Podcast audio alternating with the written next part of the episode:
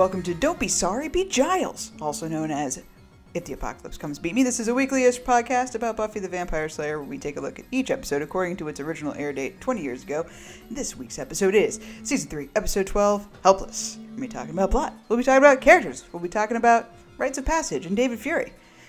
So, spoilers abound for this episode, every episode before it, after it, and possibly uh, comics and, you know, other shows and movies. We here at Beat Me Pod have tiny flaws at our cores, but we promise not to use them to hypnotize and drug you.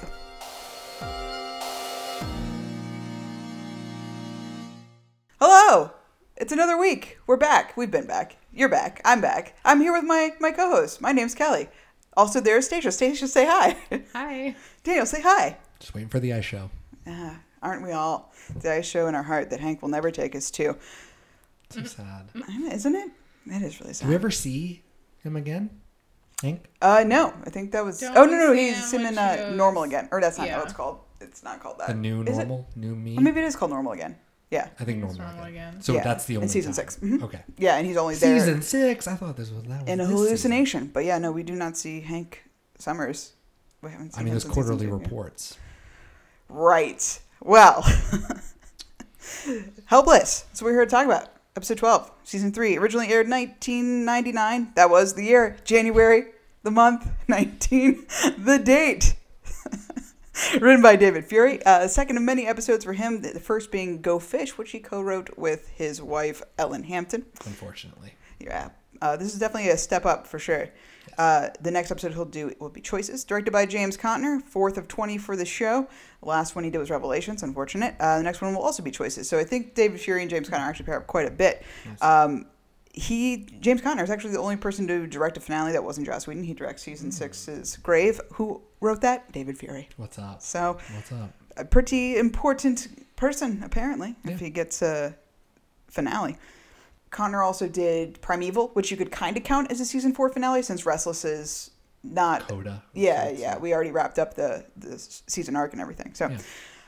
uh, what uh, what happened in this episode? A lot. Well, the ice show. Uh, did, famously did not happen. Oh, yeah, right. Uh, good try though. This episode is it's a lot of emotion, a lot of tension in it. Uh, we start out, everything seems pretty normal, and Buffy uh, is hanging out with Giles, and then she just kind of zones out for a while. I don't remember what the very very first scene of this episode is. Clearly, what is the very? Oh, Buffy and Angel. There. Start out with Buffy and Angel. Fank, fanky panky, fake, hanky panky, fanky panky. Got it. Boom. Um, so they're Fanky Panky. I can hate say it. Fanky panky. Yeah. Scream I beat. it. No, No. See, I'm We're on- not I'm doing on this that. side now. That was- Yes! Screepy is great. Fanky Panky. um, uh, you know, realizing that their relationship can't actually be consummated, uh, as David Fury puts A it. lot of energy that Mm-hmm. can't be. A lot of bread energy, big bread energy.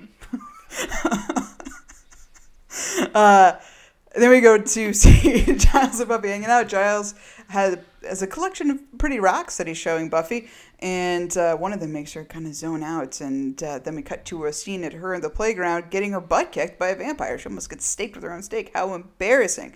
She goes to tell Giles, "Hey, something is definitely up. Uh, I can't fight. Throwing knives at, and they're falling down, and things are bad." Giles assures her everything is okay. Um, Buffy continues to to falter and not have any coordination, doesn't have any super strength, doesn't have anything. Uh, it turns out that there's this thing called the cruciamentum, which is this fucked up test that all Slayers have to go to when they turn 18 arbitrarily for no fucking reason. Uh, and Buffy is now embroiled in that test, unbeknownst to her. But throughout the courses of the episode, we find out that, uh, or Buffy finds out Giles is the one that has done this to her. Uh, To her dismay, she is absolutely, utterly betrayed. Uh, and she is forced to face the vampire Kralik in this old dusty house somewhere. Oh, it's on a street. Prescott. We've Got a new street. We do have a new Yeah. street. That'll come up later. Uh, and he's a not just a vampire, but a psychotic vampire who, instead of doing the normal "I'm just going to kill you" thing, captures Joyce, brings her to the decrepit house on Prescott. I want to say Lane, and uh, Buffy has to go and save Joyce and defeat Kralik, which she does without her powers by getting him to imbibe holy water against his knowledge, uh, opposed to his knowledge, outside of his knowledge. What's how do I I vernacular? Anyway, he drinks it. He dies. Buffy gets her powers back, presumably, uh, but not until the next episode. Uh, and nothing will ever really be the same. This is a huge episode in that it sets off a bunch of courses of event. Also, Giles gets fucking fired. That's a, a huge thing, which causes Wesley to be a person, Wesley to be on Angel, a huge character. Uh, it also makes Buffy and it, this is the first real strain on Buffy and Giles' relationship, and they'll never 100% recover. I mean, by the end of the in, in the eighth season, they're completely estranged, and it's like this is the very first moment where that that trust is is like kind of shattered. Um, a couple of uh, firsts in this episode, as, like I mentioned. Um, oh, I forgot to bring up the council. I just said the Cruciamentum, but it's fine. Yeah, uh, a couple of firsts in this episode. The first appearance of anybody from the council that wasn't Giles or Miss Post, although Miss Post wasn't actually part of the council at the time she showed up. Anyway, uh, Buffy, as I mentioned, nearly gets staked by her own stake. Uh, that will happen, actually happened to her in uh, Fool for Love. She There's like a nasty old rocker vampire that stabs her right in the stomach, which causes her to go talk to Spike. Um, holy water kill we never see that again before or after which is pretty neat and i wish there was more of a way to integrate that but i don't know how what situation would come up that a vampire would unknowingly drink holy water again so um, and the first time that buffy's ever been completely powerless she's definitely been mia for an episode like even going back far back as the witch when she had the spell cast upon her by amy's mom and she was kind of out of it and then uh, the famously killed by death she wasn't powerless she was just sick you know so uh, some fun facts. So the original title for this working or working title was 18, not very creative. Um, Zachary Kralik is the actual name of David Fury's nephew. Uh, the this episode was originally going to have instead of Kralik being the bad guy, uh, Buffy the Cruciamentum was going to be her having a hallucination of some kind where she imagined all of her friends and family turning into vampires, and then was going to have to deal with that somehow. Which I don't really know how that would work, so I understand why it kind of got scrapped. But also the wish happened, so they were like, we already did that little fantasy of what if Willow and Xander were vampires, True. uh, and Kristine Sutherland refused to do the vampire makeup, so Of course she did. that did not Wow. happen. Joyce. God, the worst. Always a buzzkill. Yeah, but I mean, I, I can understand. I bet it's not comfortable to sit like that for a long time. But I think it would be fun. I would love to fuck fucking work, do that. right? I want to see myself as a vampire. Yeah. Me too. I think it would be rad. Um, so not a whole lot of episodes in this show have commentary. Um, that meaning like one of this the writers or actors does DVD commentary. Remember that? Remember DVDs, guys? So they used to do DVD commentaries. what is a DVD? A DVD is a digital video disc. It's like a coaster for your Yeah. drink. nice. Imagine a Shiny. shiny metal, not metal, plastic coaster that you put into something and it makes pictures and sound. Did you guys ever watch Family Guy? Not Family Guy, shit. Uh, Smart Guy. Did you guys ever watch Smart Guy on Disney Channel? Yes, that was the Tia and Tamera spinoff, wasn't it? Yeah, I think it was her brother in real life. I don't know who this guy is, but yeah, a whole storyline was the creation of DVDs. He Really? created, he helped create one of the DVD players, and at the time they were like two thousand dollars, you know, oh, because they were brand new technology. Right, right. So in that show, they're like, "We got ourselves a DVD player. Whoa, look at this disc. Oh, this thing's two thousand dollars. What?" And now it's like trash. I got the mailroom at DVD Electronics. Professionally speaking, exactly what do we do here? We make DVDs. Digital video discs. Well, it's like a movie on video, but instead of a cassette, it's on this. Ah, thank you. You've been a big help. By the way, I'm Marcus, and you are Too old for you. not in Europe. If I may, sir, the mathematical problem is one of motion compensation. Uh, We are really, really close here. No, we're really, really not. Isn't there anyone in that entire room who has a fresh idea on how to solve this problem? You could use a better methodology for your FFTs. Who said that? The little kid in the funny hat, sir. Will that work? Sure. It just seems to me that you could do it with a more elegant sine cosine transformation to handle the motion compensation Remember problem. Trash Laserdiscs? garbage. Now DVDs are included as uh, an aside to an ex- like a, an Xbox. It's like, oh yeah, also it'll play DVDs, I guess, if you have to. Yeah. But you have to download this thing first. Well, it's even like with vinyls. You buy a nice vinyl, it's like, we'll throw in the fucking CD and a digital code Yeah, for it. And no we'll one throw- wants like, No this. one wants this crap. But Yeah. sure, you can have it all. So this episode actually had a, uh DVD commentary from David Fury. So I'm going to talk a little bit about that, um, some insights that he relayed throughout the commentary, um, and we'll kind of just have our conversation revolve around that. What happened in this episode? We'll talk about our friends and everything through the lens of David Fury's DVD commentary. I got the mustard out. That That's is him, right? Yes. Oh, absolutely. Yes. David Fury of I got the mustard. They they got the mustard. They got out. the mustard out. He didn't. No, they no, did. They did. That's why I'm so happy. So, So uh, there's, I really enjoyed listening to this because it was great to see kind of the writing process that they go to, not see, but hear uh, the writing process they go through. Not only that, but um, some insights into Joss Whedon's thought process and just some practical things like effects or um, why a plot is structured the way it is. It's this was great because it kind of um, cemented for me things I already thought, like uh, the crystals thing. He's like, I didn't really know anything about crystals, but I did some research into the occult for the crystals, and most of it I made up, but some of it was true. And I was like, that is the that is how they write the show, and that, I think that's how anybody has to write, right? I mean, like. I know I give everybody a hard time, continuity, lore, la la la, right? But hearing him talk about it, I was like, okay, what the fuck else are you gonna do? You're trying to tell a story. You're like, I kind of got to make it at least plausible, otherwise, what's the point? So yeah, I know a little enough about crystals, I guess, but fuck it. Mostly I'm going to make it up to suit my ads. Uh, the playground scene is actually the same scene as, or set as the cemetery, one of the cemeteries that they use. They just redressed it. They has, he said he had to, they have a pretty small tell. sound stage that they kind of reuse for everything they need as far as an exterior set. where did Buffy get that rain jacket she was fighting? Did you guys notice that when she was fighting that vampire in the? oh, the like the blue thing? Was it blue? She was just wearing a huge rain jacket, No, as if she brought it from home. I mean, she might have. She's they never always worn anything they have like that before. So It's many so coats. big. So many coats. All they have is coats for Southern California. All they have is coats. Oh, um, he really enjoyed writing for Seth Green, and he was sad. It's interesting. This was taking place. All of the DVD extras and DVD commentary and stuff is actually happening real time during season five of Oh. the show. Um, so I'm curious as we go on what it's going to sound like once we get to season six and seven because he's like trying to remember what all happened while he's relaying it and stuff. And he's like, "Oh man, I read I miss writing for Seth Green."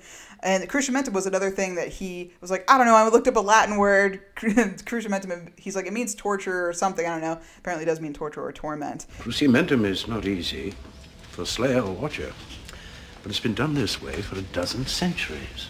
Whenever a Slayer turns 18, it's a time-honored rite of passage. It's an archaic exercise in cruelty.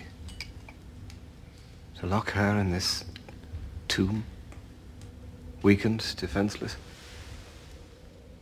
to unleash that on her. Um, and let's this will be a great point to talk about the cruciamentum and what it is. So, this is uh, an insidious test devised by the council to put their slayer in unnecessary danger, as if she doesn't face that already every day, and possibly kill her for the sake of making sure she's a good slayer, as if her being alive isn't testament to that enough.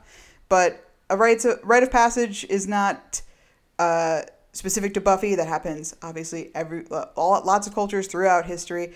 And I was wondering, Stacia, if you could tell us about some interesting rites of passage. So you're right. Rites of passage um, and coming of age traditions are something that every culture has. We have the idea of like a sweet 16. And I think the US in general has some like common ones that you see over and over again, specifically that the quinceanera that you get for a Latino girls mm-hmm. turning 15. They have a big party where they wear a huge dress. They are rebaptized and they have a dance with their dad. It's all very sweet. It's all supposed to be very lavish and also um, bar and bat mitzvahs for Jewish mm-hmm. children as they're mm-hmm. growing up. Did you know it used to only be bar mitzvahs? They made bar mitzvahs a thing in like the 50s because all organized religion hates women. I know it's a blanket statement, but it's fucking true. Anyway, It is true. Continue. I actually didn't know there was one for girls. Yeah.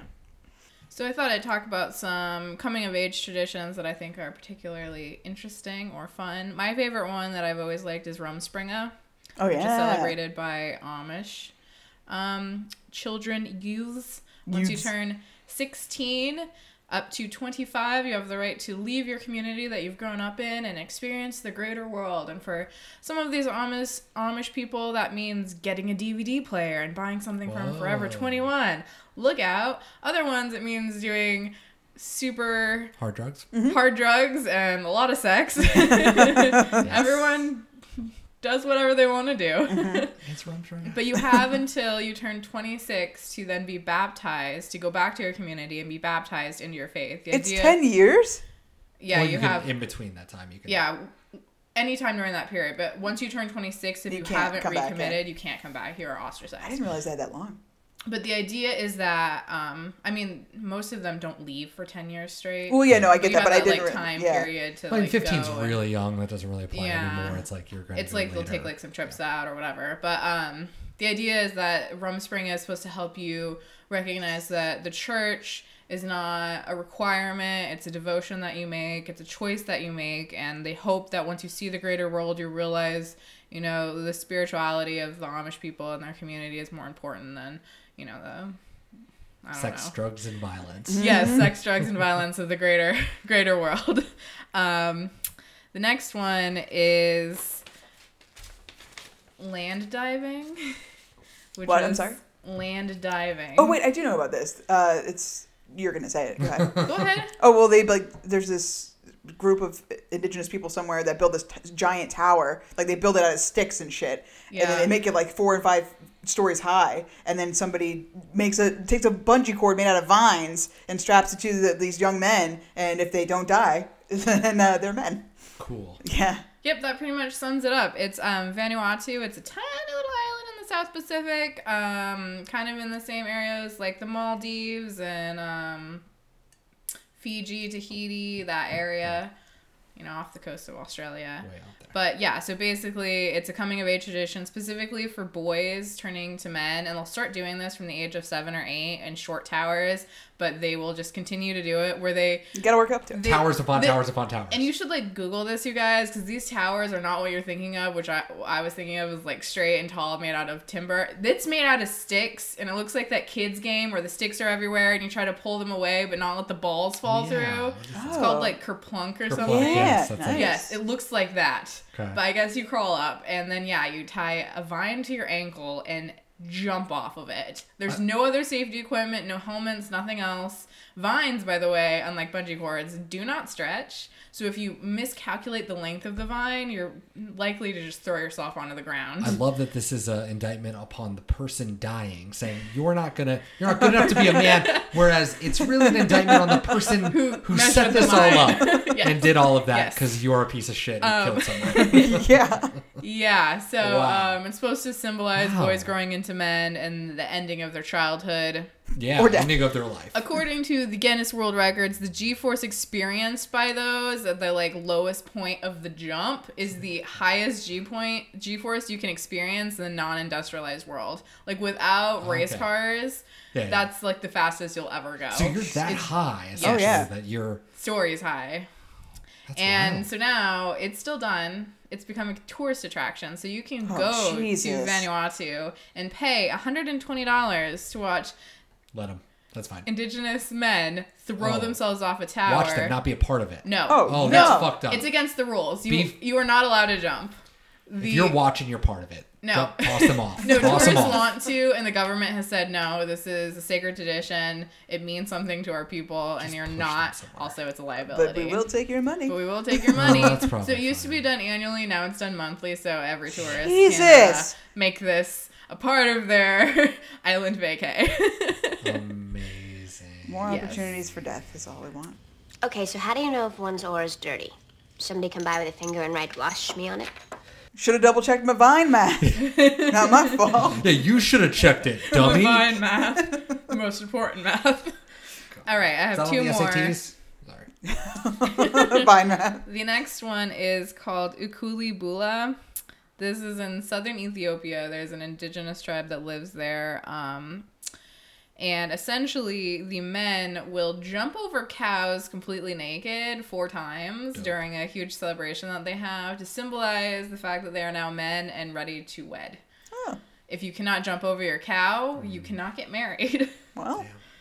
You gotta have a standard. That is Yes. a standard. um, yeah, that's literally. I mean, they have a lot of other stuff. I love but that's like the big deal. though. Yes. Is jumping over a cow. Yeah. Uh, That's fucking hard. Can you? Anybody who's ever been next to a cow, that seems impossible. How do you jump over a cow?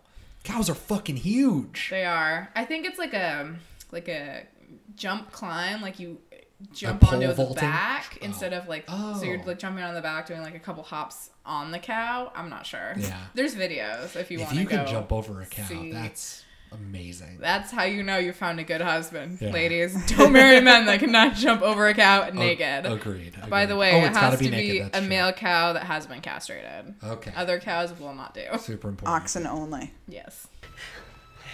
Satisfied? I'm not sure that's the word. The final one comes to you from the Brazilian Amazon. It is a indigenous tribe again called the Satere Mawe. But do you know what the Brazilian Amazon also has? Lots of deadly shit. But continue. So deadly shit. Bullet ants. Yeah.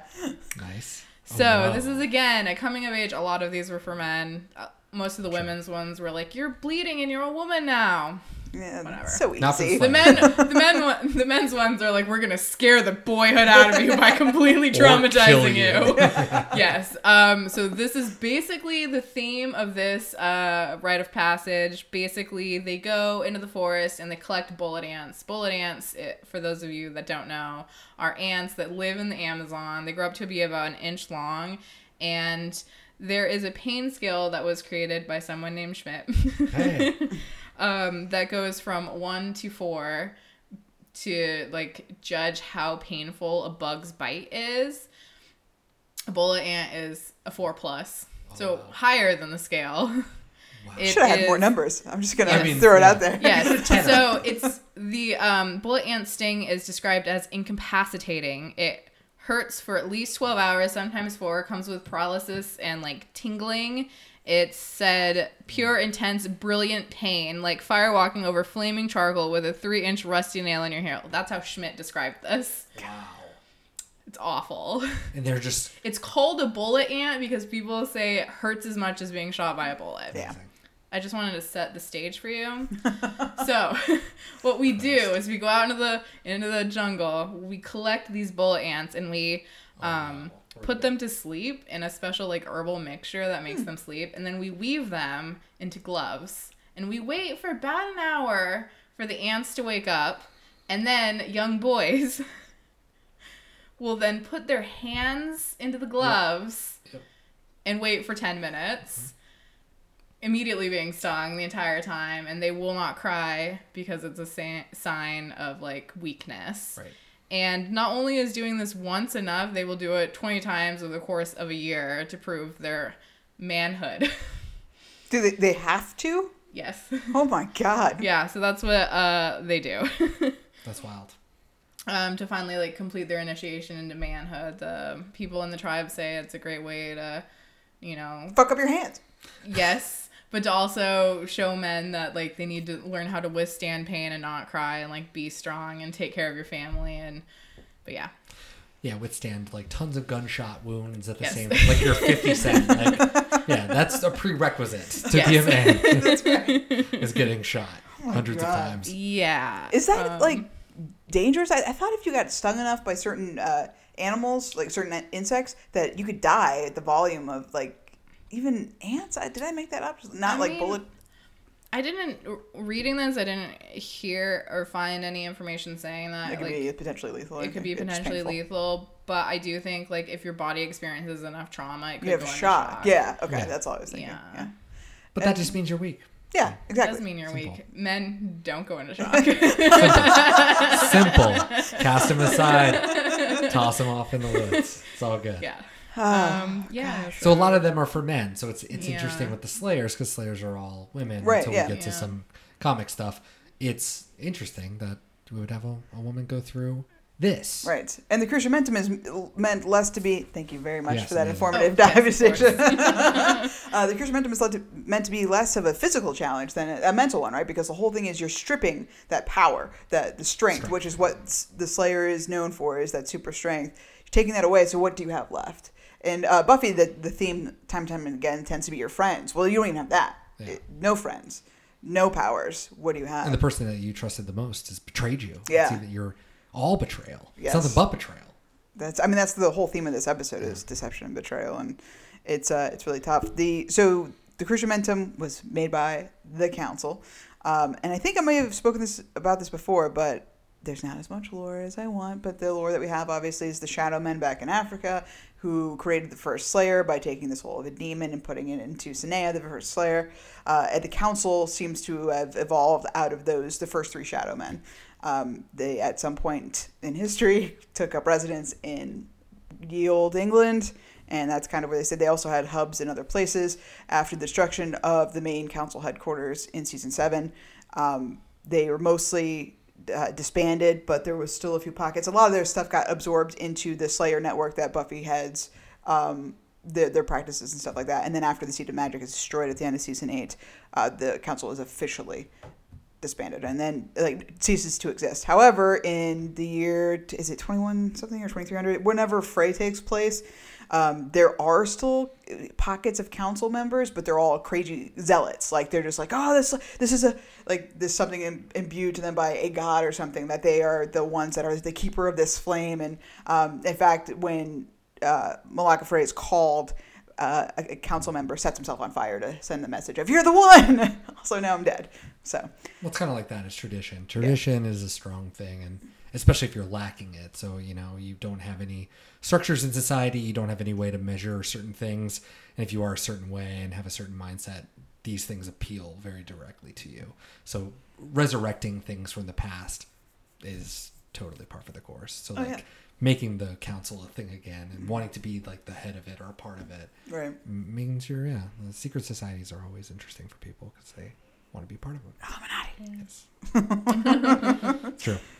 Uh, getting back to David Fury, he has a he likes fun names, like uh, our boy Mike Schur, who loves funny names. Um, so Quentin Travers came from Quentin Crisp, who was uh, who was an English writer, raconteur, and actor. Um, he died in 1999, and Pamela Lyndon Travers, who uh, wrote Mary Poppins along with other stuff. So that's where Quentin Travers come from. But he also, with the Zachary Kralik thing, um, being his nephew, he likes G and K sounds. He said, if you'll notice, we like to make a lot of demons with G and K names because I think they're the funnest. it's like, Wow. that that's true, and I appreciate that. Big fun. Big fun. Um, David Fury says they try to juggle a lot the stories they have going on, which is interesting because I think that they fail at that. But he was mentioning specifically about bringing Amy up again, being like, "Oh yeah, she's out there. Maybe one day we'll de-rat her." And I was like, "You do. You'll get there, buddy." So I think that they I, I must believe him that they do think about all these things that they do have it going on in their minds but there's only so much they can write. He later talks about joss whedon and how quentin travers specifically he wanted to be more of a thing. He wanted him to be more of like a father figure for giles. He was supposed to be like this the grandfather coming in the surly grandfather like you will do what the family demands and blah blah blah. And he kind of has that a little bit just because he's a dick and he's saying you're going to do what the council wants you to do because that's your job. Um, but josh josh josh josh I got it. But Josh said no because there wasn't really a lot of time, and it's about Buffy, right? It's about Buffy and Giles, and I get that. Me I, and David Fury apparently really wanted to do more stories about the Council, and I think you fucking could have. We could have skipped the initiative season and just done a season about the Council. That would have been great and really interesting. So, on the one hand, while I understand maybe in an episode it's tough to do that arc of a character, like make this connection with Giles that isn't actually there, uh, or try to build up this backstory of a character that we don't know at all and that just have him go away immediately. But I think that there was certainly room to do that, to explore that next season. I mean, all you had to do was plant the seed right now. Like, that's Quentin Travers. He's out there in the world. The Council is a real thing, not just this amorphous blob we talk about in theory. Uh, and then made, God, that would have been fucking season four. Well, I I, love they- season four, but the initiative, oh my God. They they solve that with Wolfram and Hart. Like Yeah, we, yeah, we definitely have them not only as a low boil, but they're always there. They're just constantly showing up when you think they're not there or whatever. And I think if that was the council in this, it would have been way more effective. Yeah, because Mhm. it's really fun. It's cool, and I'm not hating on Quentin Travers, but I know that motherfucker doesn't come back. So it's like this is stupid. I hate you. Oh, he comes There's back nothing once. to do with yeah, in like season six or something. Five, yeah. Yeah. But that's about it, I yeah. don't want it. I don't. I'm not here for that. uh, it was interesting to learn that David Fury didn't. Uh, he wrote the scene between Buffy and Angel, the um, the "Take my heart and warm it with your own." He he wrote a version of that scene, but his he said, with the exception of the very opening of him of uh, Buffy getting receiving the book from Angel, the rest was completely rewritten by uh, Joss or party. Joss or possibly uh, David Greenwalt, who was the co-showrunner at the time. Uh, he said that he had a really hard time writing scenes for the two of them and got better over time, but it was almost always Joss and then later Marti that ended up doing any of those. I mean, she, he'll he won't be on the show for a while, but um, it's it's interesting to think that you can know these characters so well, but then he's just like, I'm a comedy writer, I can't. That's beautiful. Or taken literally incredibly gross. I was just thinking that too. As I'm, I like learning more about the crew and the writers and everything because you can really tell, like, oh, that David Fury kind of wrote that and and what that looks like. So it's neat to learn that he's a comedy guy, and if it's if it's mushy love stuff, it's probably Joss or Marti Noxon. Um, other illuminating stuff about Joss Whedon, and I'm gonna try to not be so cynical when I talk about this, but um, so he his favorite scene in the sh- the episode, Joss Whedon that is, was Buffy running powerless through the streets, screaming from for help. He just loved the idea of putting her in that position, quote unquote. Um, so again, not viewing it as a cynical I person. roll, I roll. I, like I, I too. This that's why my my episode. This is such a uh, favorite episode of mine is because of we're making Buffy vulnerable. Not the specific idea of putting a woman in a spot where she's likely to be harmed, but the idea of Buffy having to, you know, just being her powers taken away. But yeah, you can't hear that and not take it the way that it sounds, which is I love seeing women in trouble. I love seeing women about to be attacked. Um, another Also, it just wasn't Oh, good. It's another. It's another like, uh, like I love the idea of Angel and Buffy talking, and it's about to snow, and he's gonna kill himself. All of the all of the things are so heightened that it like I get why you like it. The same thing with that. I get why you like the theory, but it was it sucked. That sucked. Yeah. That was not fun to watch. It wasn't Yeah. interesting. It was dumb. It was Yeah. contrived. How did he find her? All that stuff was so dumb. I fucking hated all of it. Are you kidding me? Yeah. Run to the big intersection over there in the corner. Don't get hit by a fucking car. It's really not that hard. Run. Run. Well, it was irritating on a lot of levels because no one helped her. No one helped her. Everyone that, ignored her. that car. I mean, are you kidding me? You almost slammed into her. What an Oh, yeah. amazing Yeah. like scene. Like who was even driving that just as a stunt level? It was amazing. Like it like jerked out at like the last second. I, how did they do that? I would It's have been amazing. convinced that she would have got like I wouldn't have done that shit. That person was not gonna fucking stop. Are you kidding? Absolutely. And then she just instead of running stood in the she stood until Giles saved her. Yeah. It was horrible. But yeah, hearing that Joss thought that was his favorite scene, I feel like underlines the problem I have with this episode, which is he liked to see Buffy in a helpless situation. Yes. But the thing that I thought was interesting about it was really just one line when she was like, maybe my calling's a wrong number. And I don't know how to feel about that. And I thought that was a lot more interesting because we have years of her being like, I don't want to do this anymore. And then the moment it's taken away from her and she's like, actually, I think I do though. Like, I don't know how to not be the Slayer anymore. Angel, if I'm not the Slayer, what do I do? What do I have to offer? Why would you like me? But it's completely then like and then we're over it and also she's helpless still. Mm, it's a great point. A lot weak of blonde girl. a lot of great like like you even alluded to like there's so many really fun breaks in this episode but it's not a memorable enough episode to like encapsulate it all. I don't think this is a good episode of tv i think that it's carried by sarah michelle gellar and anthony stewart head. Mm-hmm. If it wasn't for the two of them this is one of the worst episodes of the show. And but it's funny because so much is important. Like i think your point right there bringing up that she was going to give all this away and that she wants to keep doing it. And the fact that there's going to be this irrevocable break over over the course of the whole show are all sort of encapsulated here awkwardly mm-hmm. in this episode that's completely forgettable but the storylines are indelible. Weird. Fucking weird. And maybe that's why Joss likes it because while you're sitting around in a writer's room this becomes like a really pivotal moment. But man I don't know. It, it doesn't really play off on the screen at Well, all if it wasn't for those two actors uh, in the original draft of the script that David Fury made, he wanted the firing to happen in the second act, like basically right when Quentin Oh. gets there, like the some, she finds out or you know it's Well, he could have fired him right when uh, they were in the room together. when he was getting the cup of tea or whatever. He's Right, like, yeah. oh, I'm leaving. And he's like, you're fired. Yeah. I think that would have been a little more effective. This 'cause isn't then- business. Because then Giles is like, well, I could just leave, but of course he wouldn't because Right. we know he won't. And then he saves the day. But yeah, he's fired, and then that doesn't change. That would have been a lot better. Mm-hmm. See, I disagree. I don't. because know why. and, and the reason why Joss Joss is the one who changed it is because that that moment is huge. I think that's what you need to leave with, like because everything's still up in the air. Buffy is still powerless at that moment. She just like finished this terrible ordeal. It's like, oh yeah, one last gutting thing. Giles, you're fired. Bye.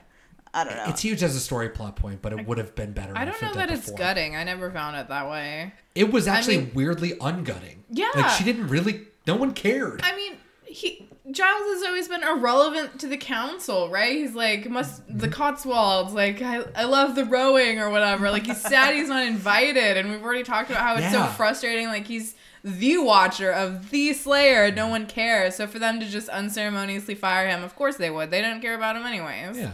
well, I think that just As a I- plot point, it's good, but no, I, I don't think uh, you can say it's fine where it was, but it would have been just as fine in the middle and the second act because in the end, the plot point was important. Firing Giles was great because Ooh, Wesley's introduction was fine, but what didn't matter? Which what I think if he got fired in the second act, but Buffy didn't know until the end, that would be that would be cool because then it would be like yet another example of how Giles is doing this because he loves Buffy, not because Yeah. he's oh, 100 percent. yeah, no, she can't know until Right. the end. Okay. absolutely. That's what I was thinking. I think just because like that was heaped onto Buffy is how I was looking at it, not necessarily in the, as the character of Giles or the other pieces in the. the And this is another point where you could have had Giles uh, because we have the crazy, scary like um uh, horror music essentially when he was drugging her. And, and oh Oh my god, that smile, Anthony Stewart, Jesus Christ. And we're supposed to believe that he, he actually does care and he doesn't really like this and all of that. But if he got fired in the second act and maybe made it seem like he was going to leave and like, oh, this is a chance for mm. me to start over, I can leave for good, then maybe his showing up at the place, saving Buffy, you know, when he comes back or whatever, when he shows up, would have been a I mean, it would have been predictable, of course, because we know Giles, but it still would have been somewhat a surprise because we knew Giles was going to show up. We knew he was going to save the day in whatever way he was going to. Yeah. But at least you could have had a thread. Oh, sorry, did I zone out on you? Just, I'm nursing that flu bug. It's best to take care of that. Else we should, um... Call it a night. Yeah, that's a good idea. Thanks.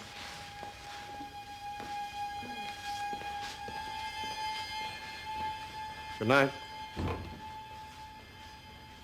Um, and I think this episode had a ton of moments like that. I mean, I brought it before when we were talking about Joyce.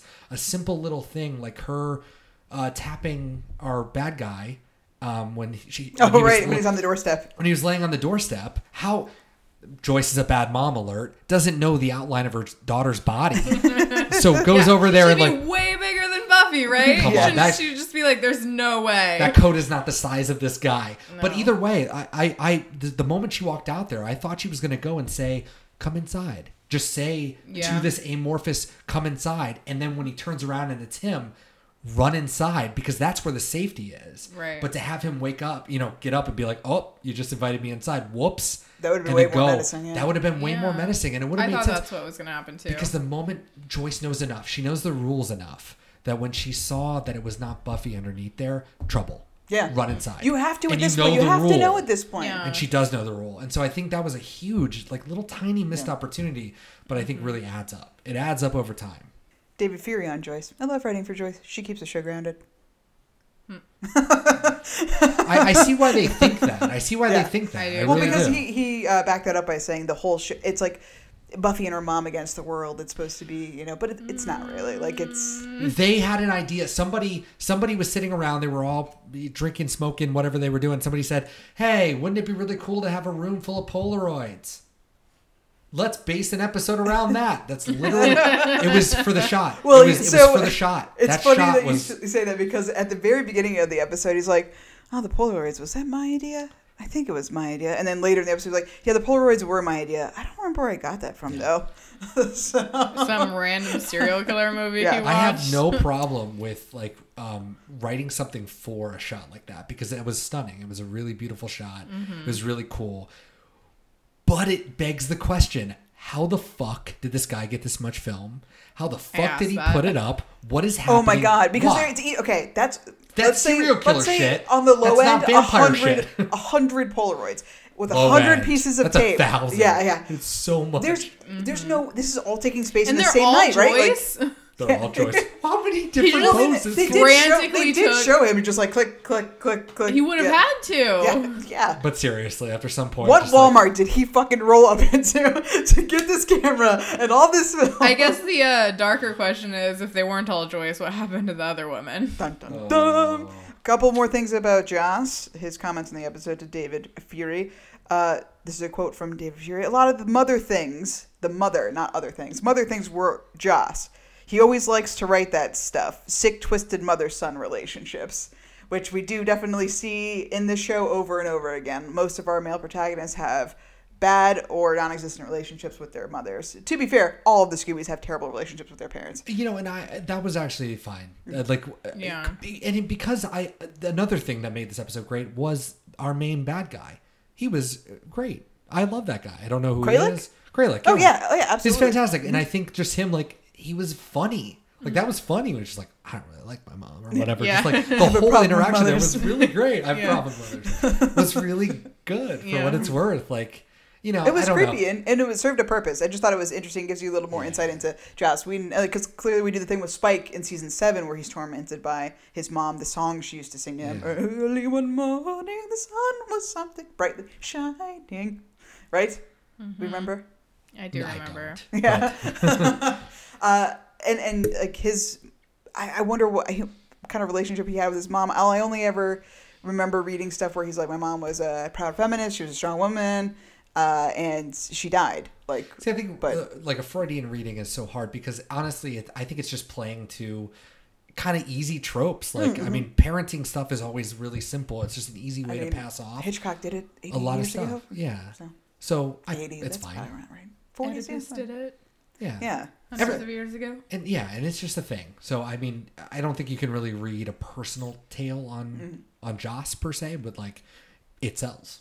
Yeah. Honestly, uh, there's enough people out there that have shitty moms and dads. I mean, and, and I think that's probably part of it too. It's like we think of um, ourselves as shitty mom and dads, and it's mm-hmm. like everything just roils into one big ball. So it's easy to watch something and be like, yeah, man, fuck, fuck my dad, fuck mom, fuck. Yeah. You know, it, uh, that's probably one of the oldest yeah, story tropes that there is. It's easy and it's effective. I mean, It it's is. creepy quick. Uh, the the cross thing was the other Joss Whedon idea that was added, which was when Kralik's basically having an orgasm when he's touched with the cross. Actually, I do have a date. Older man, very handsome. Likes it when I call him daddy. Your father. It- It is your father, right? He's taking me to the ice show. It should be big fun. Ooh, that was rough. That was rough. And that kind of we talked about the cross just the other day. Is it the person throwing it at? You know, it's the intention. It's like a knife. You know, you're pulling it on them. Right. So she pulled the knife on him, and he's just like, "Get that knife right down here." That's Yeah. good stuff. Because he's fucking crazy. A little lower. Very, very bad, but also uh, very effective. I, I did not hate that as much as I thought I would when it started.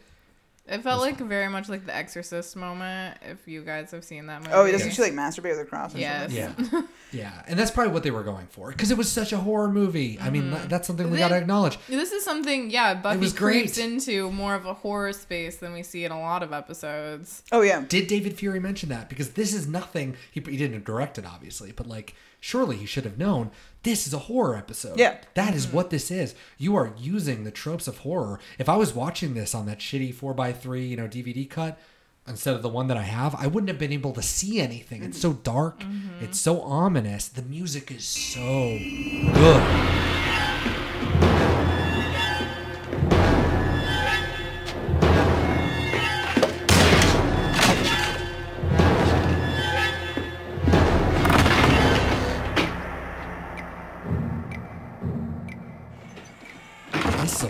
Episode. This is Yeah, fantastic. that's why I love it. I think it's. I think Kralik is the most terrifying. I mean, Angel, in theory, on-screen Angel and theoretical Angel, I think are a little um, different. But he's certainly menacing. But I think Kralik takes it to an actual scary level that uh, you feel more viscerally like than um, I did with Angel, who's the other scariest villain I can think of. Um, because I think the Masters. The other scariest villain I can think of. I argued. I was like, "There's no way Kralik is the scariest," and she was like, "No. The moment Kralik can, he kills someone." And I'm like, "Doesn't Angelus?" Yeah, sure. It's true.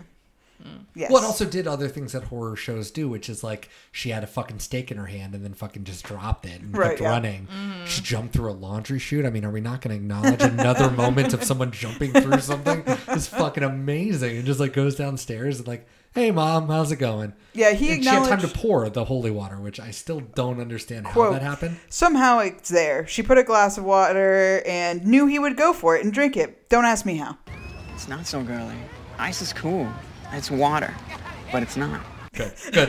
that that is some honesty that I'm looking for. Well, and even multiple times throughout the episode, he's like, I I definitely wanted this to be terrifying. Like, I wanted more gore and more blood, like, everywhere. I wanted this to look like this fucking guy doesn't just kill you, he tears you apart. Yeah. Uh, but he's like, I can only do so much. You know, and specifically the scene where we get Hob or Blaine or whatever the fuck his name is, and you just see, like, an arm and there's. He's like, that was supposed to be, like, everywhere. Like, I will say this is the most blood in any episode so far. Yeah. Like, and that moment where Giles goes Touches in there the and touches the blood, and that like click click noise. I'll put it underneath because like it's fucking so good. Like, click, click, click, Hmm. click, and just like walking through. It's not like a snap finger, but it's like I don't know what it is. It's just like a click click. Very scary. Just and then obviously and- Kralik's humming and stuff, and like he and he admitted multiple times, like I know this is not original. Like these, I did this stuff intentionally. Like I, I've seen this in other Mm. things before, but it doesn't not make it scary. Mm-hmm. Like that was the whole point. I think he did a great job. He also kept mentioning he wanted a bigger house.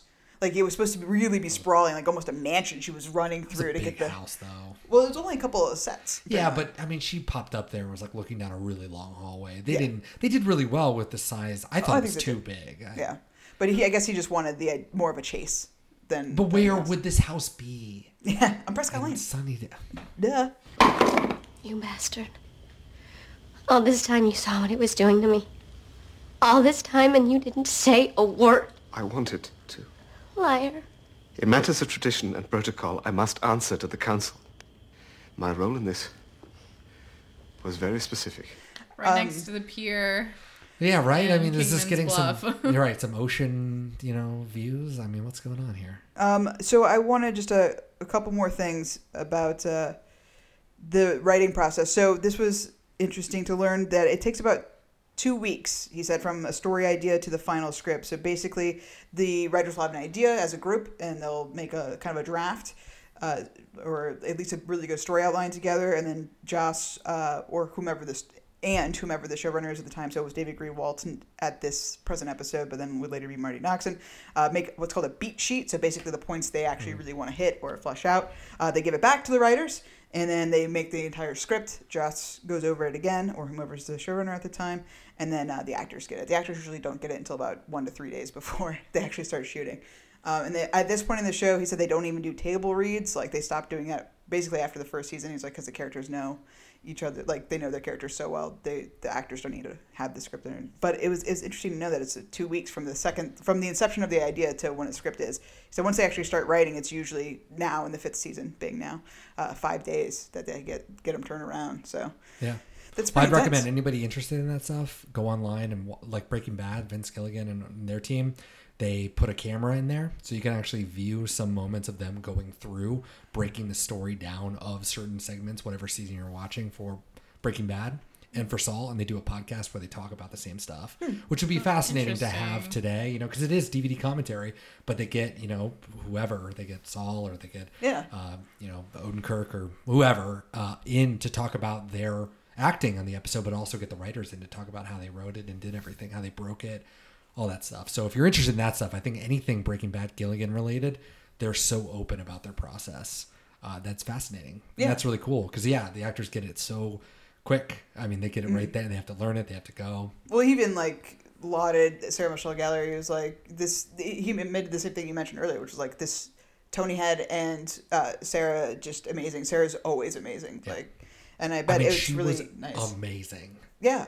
Um, so one last thing to bring us back into the episode and away from David Fury Commentary Land, which if you have the DVDs, I suggest you definitely listen to it because it's really cool.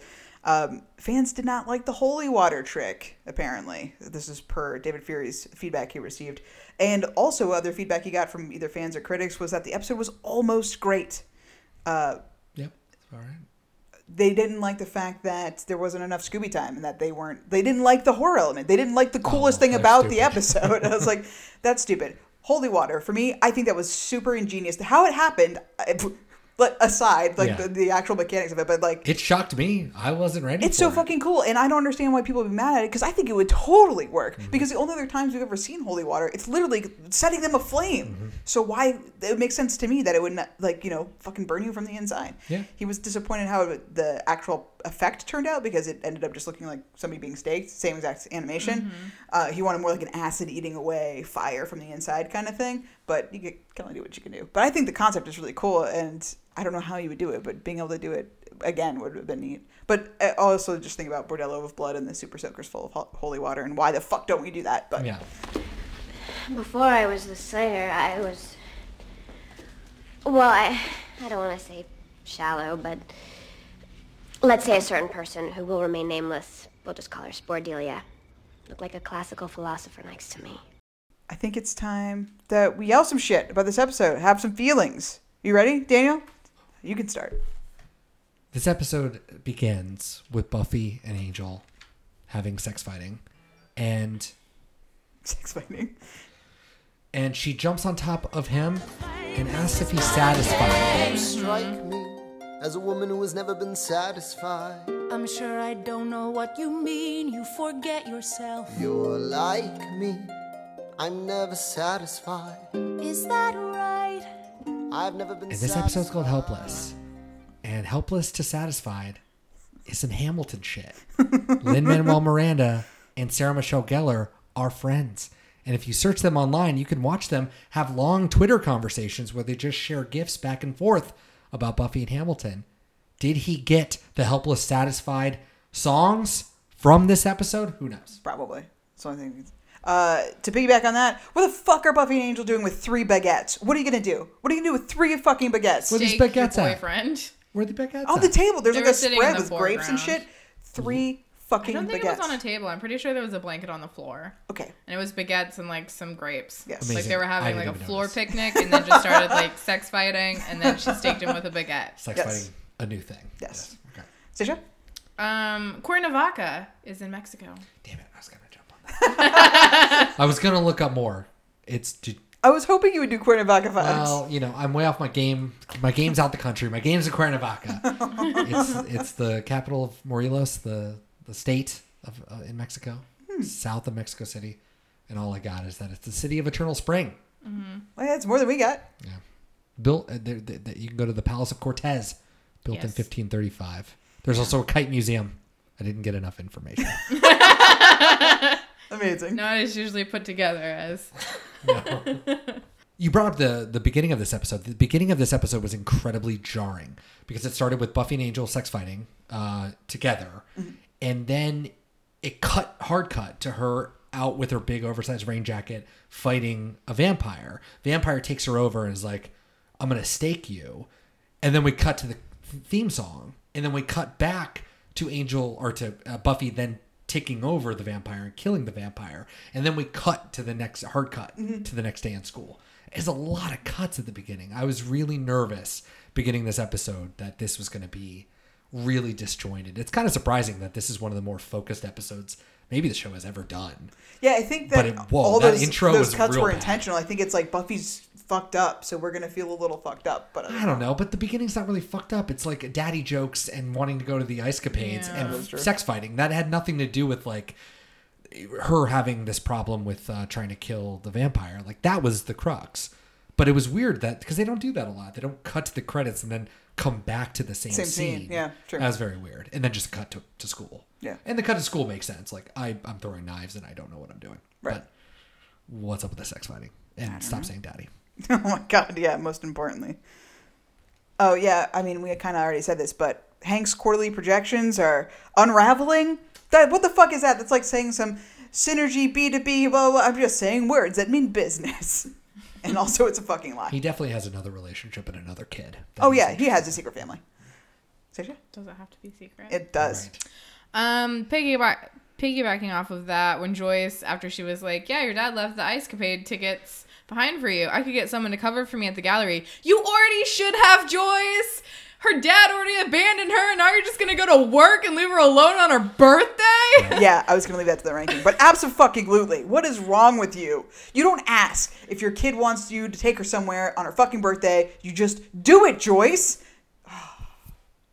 Mad. Bad mom. Bad mom alert. All I could think of when she brought up Brian Boitano is South Park. I know. The movie. what would Brian Boitano do if he were here right now? He'd probably kick an ass or two. That's what Brian Boitano do. It was amazing. That was a big part of my uh, adolescent boy Me like as well. life. My boy life, yes, it was Yes. mine. It was part of my rite of passage. I'm could say. forced to watch the South Park movie on repeat. Was Uh, it bigger, longer, uncut? That was the big one, right? that was the, okay. Uh, Willow's fucking hat in general fashion. Yeah, it's just awful. There's two hats. Both are terrible. Uh, Mhm. one's like a beanie style hat. One's like a bucket style hat, and they're just both awful. I thought we moved past this. Like this is season three. What's You're bringing some worse? season one and two garbage. Buffy's bomb hat or that hat? Both of those are worse. I, I would take Buffy's little bomb hat any day. Oh, me too. Yeah, absolutely. Who are you? How could you do this to me? I am deeply sorry, Buffy, and you have to understand. If you touch me, I'll kill you. Um, the hypnotizing rock made me think of that moment in Narnia when the fawn is like, "Come into my house. Ooh, I have a fire. Ooh, let me play a flute for you. Ooh, you're hypnotized. Now I'm gonna take you to the queen so she can turn you into a stone statue." Except now I feel guilty and I'm not going to. You should go home. it was like that weird moment where you see him and he like smiles and you're like, "Ooh, this guy's a villain." Mm-hmm. And like she's hypnotized and she can't do anything. And you mm-hmm. have that moment with Giles too where you're like, Yeah. Buffy is out out of town. Like, she's left the building. That was great. It was really well done. And And, I was very scared about creepy. Giles. That was yeah. great. Yes. Uh, who is the guy that assaults Cordelia and then physically like assault and battery Mhm. on Buffy? Like that's some Sunnydale PD shit. Mhm. Like, hey, remember me? I'm the guy that threw my stepdad off the fucking uh, Stairs. staircase, and then I, you also interviewed me about the dead kids that didn't really exist, and then the whole town went crazy. And you also interviewed me when my Slayer friend was murdered in the library and I was the only suspect. right, right, right. But, but also, I just got assaulted. Uh, believe me, please. I'm a, I'm a believable character. Who Yeah, was fuck that that guy? guy. I don't think we've seen that him guy was yet. insane. The worst. The worst. Does anyone else get like a Steven Tyler vibe from Jeff Kober? Especially as Rack. He's just like this weird, spindly, like you just see him with many scarves. Anyone else? No? Just me? Let that, let that ride. That's just you. We're learning a lot about you. Um, the entire. I'm just gonna yell about a thing in general, not a specific moment in the show. But it really irritates me, and I blame you, Joss, completely because you have a problem with strong women, even though you pretend to like strong women, which is you create a Slayer character because I wanted a superhero who's a girl who'd never think is a superhero because haha, women can't be superheroes. And then you give her her power, which is given to her by men, and maybe that hasn't been decided yet at this point, but it's given to her by a council of men, and a council of men take it away from her. Mm-hmm. Buffy, I know you are definitely, without a doubt, gonna get your powers back. Thanks, Will. But what if you don't? It's not okay. And then especially to have this moment where Joss essentially knocks her out so she cannot consent to him poisoning her by literally penetrating her body with a needle. All of this is so incredibly messed up. And then for Joss to be like, my favorite scene was when she was screaming, help me. like, there's so many levels of wrong to this episode that just infuriate me, like, in turns. It just makes me angrier and angrier. So, uh, just to, like, encapsulate that in a moment in the show is when um, Buffy says, I throw knives like, and then Joella said, a girl? As if it was a sexism. bad thing. Yeah. The Slayer is a girl. A girl throws knives like the Slayer. And we could have Don't just say said that like it like means, a human because you're a slayer. or just like Or like a Giles, you probably would throw the same. like Xander. Like a Xander. Like just like let's throw a cutting cutting remark where it deserves. Oh, uh, a note on Xander from David Fury. Oh no. Anything we can do to make Xander look foolish and weak. But follows up with, we love Xander. He's the character I relate to most. Feel better when I get my strength back. Give you a hand with that, little lady? You're loving this far too much. Admit it, sometimes you just need a big, strong man.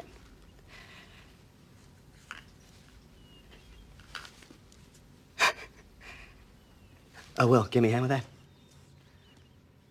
I mean, that's how I feel. I mean, it's he's pathetic, but he's definitely. But he has that every character. You know that he's written Yeah. like that. Right, it's like yeah, you can't help but see. He's see meant to be like the Yeah. cipher for the audience. But I mean, it's true. He's. But yeah, no, I think you're totally right. I mean, it's incredible.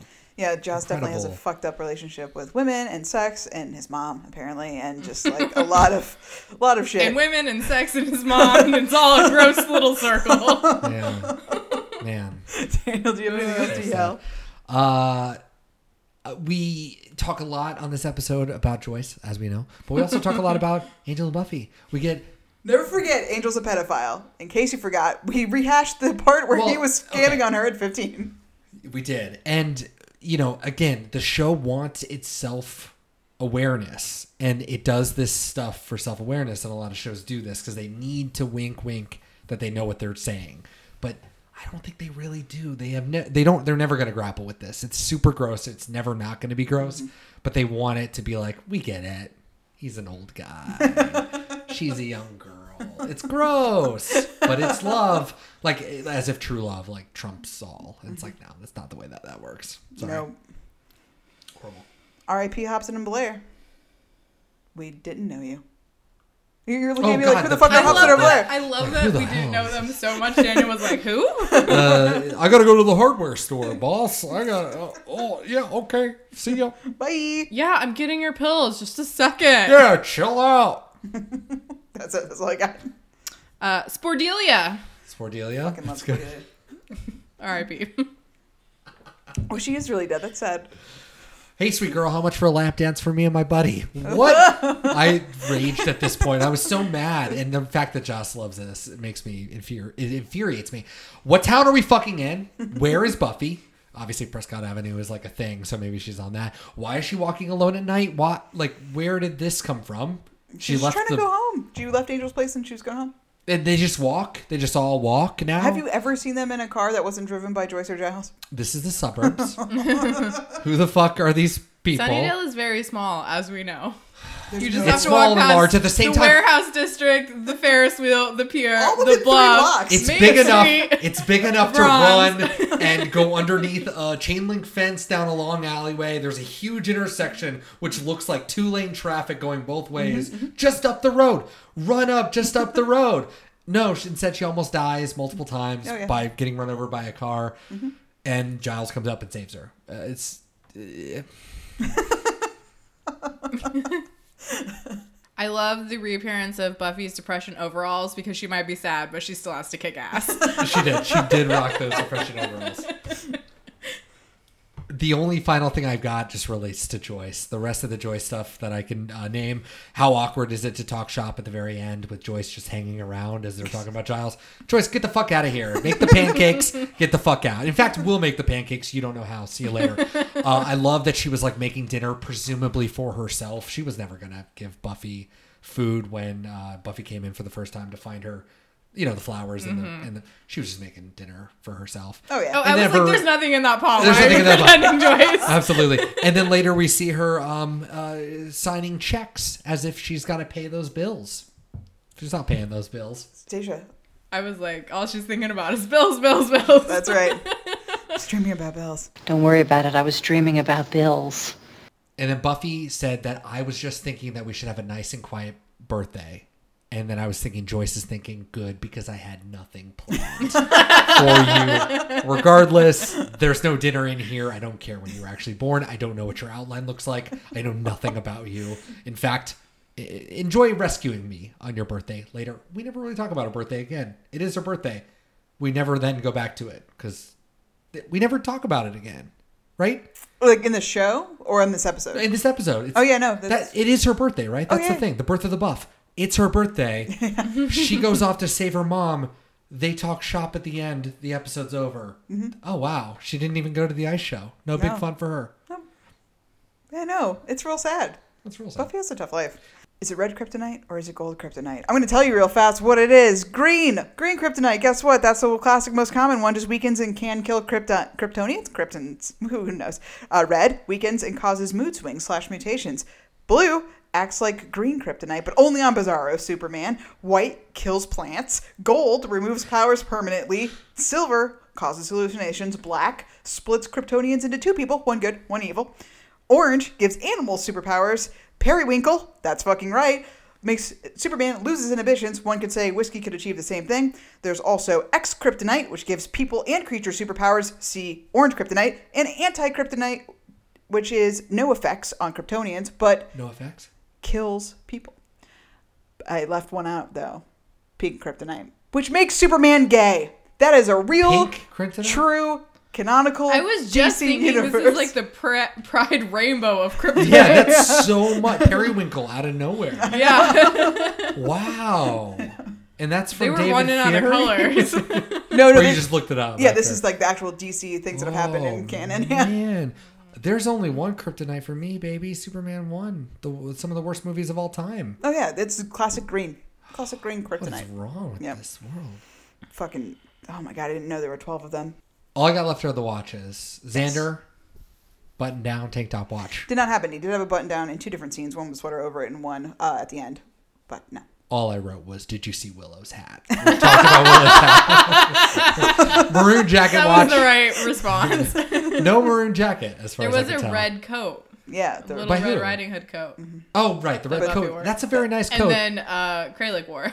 Yes, yes. With Once the you outline see of but when you maroon put coat, on- you'll know. If if you put it on, you have the outline of Buffy. That's just the way that coat Yep. works. It's it's wonderful. That's not what it. It will happen this season though. Giles and Oz, they- it's still inconclusive. They sh- they did share a scene. It's not Wesley Watch. Wait for it. Wait for it. Two Uh, episodes. Devon Watch. No, he's not the no, I know. God, we Probably- saw him like Bronze in four episodes in a row, and now no Buffy. Bang Watch. How's her hair going? It's been great. They really figured it out. They have it parted, uh, you know, kind of at her hairline, the corner of her hairline, and uh, it's She it looks looks good. Yeah. She looks good. Yep. Deputy Mayor Alan Finch watch. No, Oh. but we do get another foreshadowing with the stake on uh, when the vampire puts it to Sure, uh, yeah. Buffy's uh, Buffy's heart and asks if he's doing it right. Another good. I don't. It's like it's really good. I'm Yeah. really into. I don't know if they're really planning for it, but it's really The foreshadowing of well for death, me. yeah. Yeah. Streets Ahead. I did not pick up on Prescott Street. Prescott Lane. Prescott Lane posterity. is definitely a thing. So we're up to five streets now. We've got Crawford, damn. Revello, Maple Court, Sycamore, and Prescott, and potentially Kingman Bluffs Road. Or Right, whatever, yeah, yeah. Which does not actually count. And Giles' most dangerous KO. Didn't get knocked out. He did. He didn't get knocked out. What's the worst that happened in him into this episode? Probably just being uh, scorned by Fired? by Buffy. Yeah. Yeah. His ego took a hit, probably multiple times. He had a tussle with a vampire, but so currently still being bludgeoned by Gwen Post. Yep. Number one. that's gonna be the number one for a while. So I don't know. Do we need to initiate any new watches or? Uh, I don't. I don't think so. No, I don't think so either. Yeah. We're about to fulfill some of these, so We we'll have to think of more. Soon. But Wesley Watch coming up. All right. I think it's time to rank this sucker. If no one has any protestations. So this was tough for me. Everybody knows I game the system. I did my best because I really enjoyed this episode. Um, along with Forever and Conversations with Dead People, I think these are those three episodes are the only time Buffy really gets scary. Scary. Um, and I well, think Hush too. oh, true, yeah, true. Hush have the best bad guys, but I don't know about scary. They definitely had a creep factor to them, but, But um, Forever is a good one. I never think of that as a horror, but it truly. Oh, is. yeah, Joyce The did. Of Joyce coming back is is like so cool. unbelievably scary. Um, and I think Kralik is fucking fantastic. Um, the the whole theme of this episode is, is is deception and betrayal, and the Little Red Riding Hood thing was intentional by David Fury. Apparently, he didn't write in the script anywhere that she needed to wear that red hood. Either Joss told the um, clothing department or they picked up on it themselves. But um, I mean, the whole idea of, of everything you know is a lie. These people that you you put all your trust into can turn on a dime and, and fuck up your whole life. And I, I just think it's super powerful. Every scene with Buffy and Giles is just heartrending. It, it's it's just I love it. But there aren't a lot of opportunities for my scoring system to make this episode succeed in the ways in which I want. Speaking of Willow hacks. Ah. Willow doesn't exist in this episode. So I had I was like well- Willow's hat. Willow's hat. Willow hat. So she Two thousand points. I should have done that. I should have done that. a smarter You can still do it. It's, it has not been. We're not live. No, I already. Willow hat. She talks about the net. ten, ten of ten. Man, uh, you're much cleverer than me, Willow Hats. As it as the person I am, who is not that clever, I kept it the same, and I just lied and said that Giles using magic crystals counted as something, so I gave it a six instead of a five. oh my uh, god. Joyce is a terrible mom. I only took her down to a three. Again, I had to make it work, but we, She wasn't particularly bad. It's the most egregious thing. Well, getting kidnapped because she knows the rules and she dumb. fucking knows better, and that shouldn't have happened. She was paying the bills theoretically, and she so- was helping them make sandwiches at the end. Okay. Well, and you gotta think she was making Buffy dinner at that moment. like, all right, we'll get. See, she might get some fucking crumbs. The, and the biggest thing was not taking her to the ice show. Not like asking if she wanted to go or putting like, "Ugh, I really don't want to take off of work, Buffy, but I Uh-huh. guess if I have to. Get somebody at the gallery the fucking gallery. that quote, I work at with So, my I coworkers. still had to take her down a couple notches for that, even even with my trickery. So three, uh, big bad again. Kralik, I love him. Ten to ten, easy because not only um, is he terrifying. The, the character of, but I also love the his face makeup looks flawless, and for how many speaking like how many lines he has, you can't tell for a second that he's really impeded. He has a little bit of the lisp because of the fangs, but like I think it's so well done. And his lips are like really cracked and chapped, and like he just looks fucking And crazy. personality has a personality that's that does not come often with uh, some of our big bats. for sure. So I think easy 10 Mhm. Um, so this is where the all the the contention kind of is between our relationships and Giles. So I, uh-huh. you don't want to double ding like it's not. And I also completely fucking lied on this anyway. So Giles, I gave a nine, and it's it's hard because hurting Buffy is the most un-Giles thing that he can do. I would think. But you got the Giles mobile, so you get a point there. He went all Ripper on agree. Travers. but also he is so conflicted about the council. Is. But he's such a he is such a patsy for power, but he wants to fight against it. That's that punk element, that Ripper element. Right. But for some reason that we don't know of, he he's become this middle-aged, boring man who now is starting to, through Buffy and her friends, rebel. But kind of gain back that confidence from him being in his 20s that we got to see in Band Candy. I find it amazing because when he was going through that horror house, he fucking got the blood and then was like, boom, ripped off the fucking uh, stairwell, Yeah, for, to staircase make second. To make a stake. Like he has got Ripper inside of him, but he's become such a fucking sycophant for for the council and for power for whatever reason. We don't really know. Yeah, true. So I don't think it's against Giles at all. I think him being him rebelling against it and also being so for it are very Giles. Well, that's where I came around to is like, is it? He's also doing this all for Buffy in the end. Like Yeah. he says, "Fuck you" to the council. Basically, I'm gonna help her, Right. which is very Giles in that rebellious nature element of it, and also just his caring for Buffy. Like that's gonna override it. I know I'm putting my job in jeopardy, which is like the only thing I've cared about for as long as I can remember. But this is more important. So.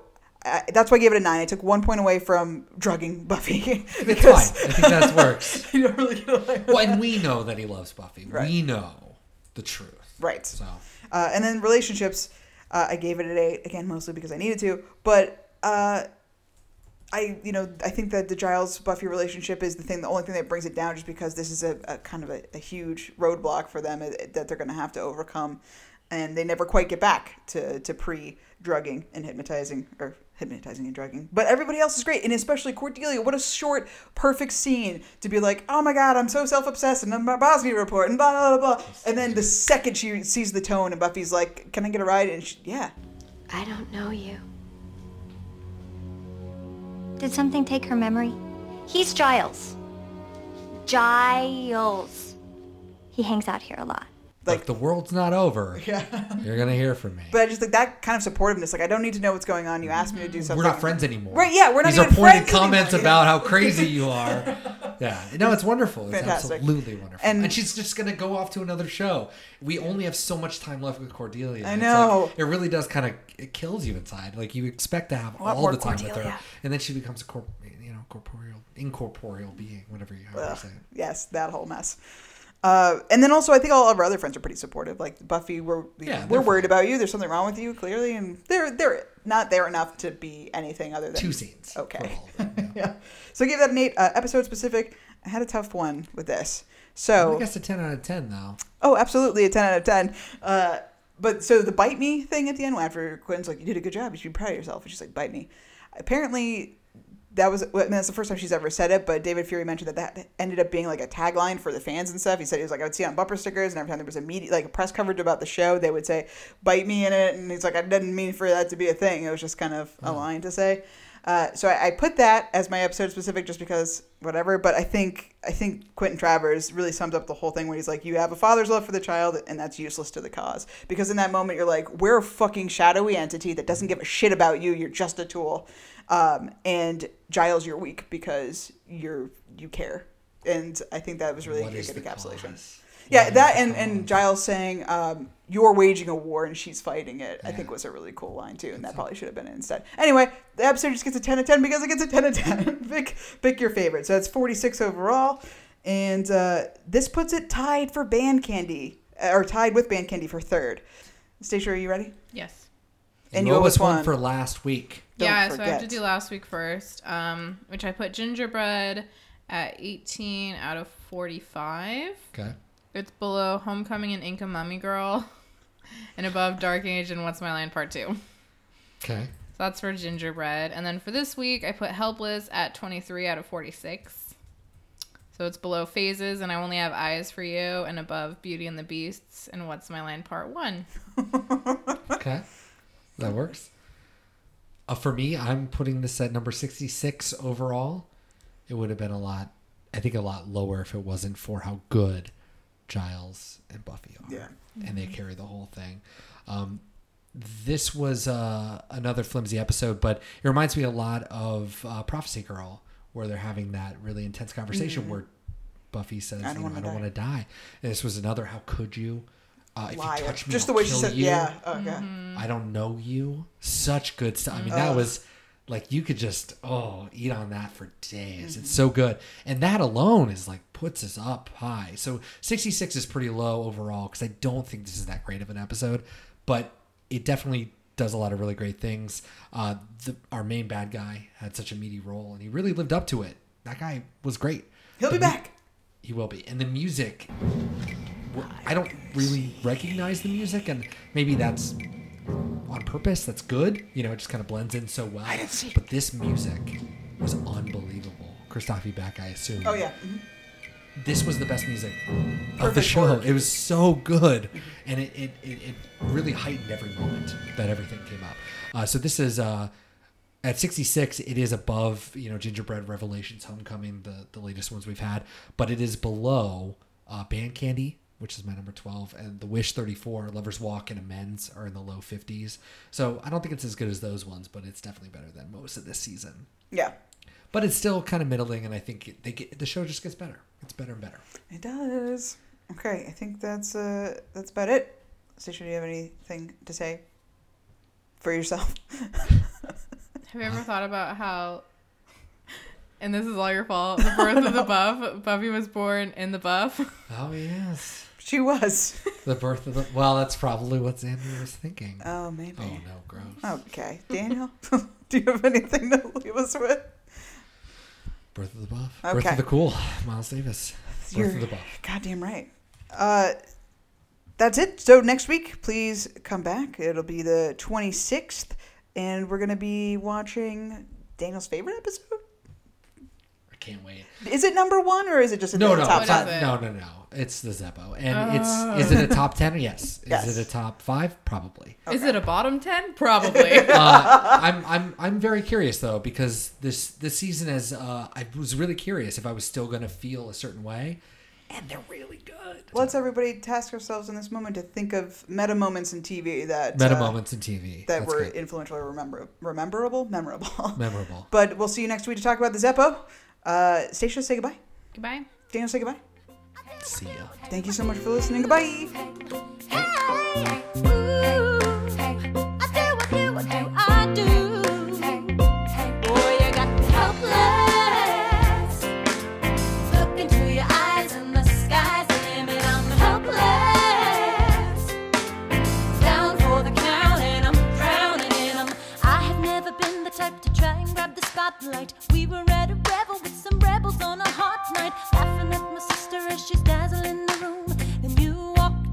my heart.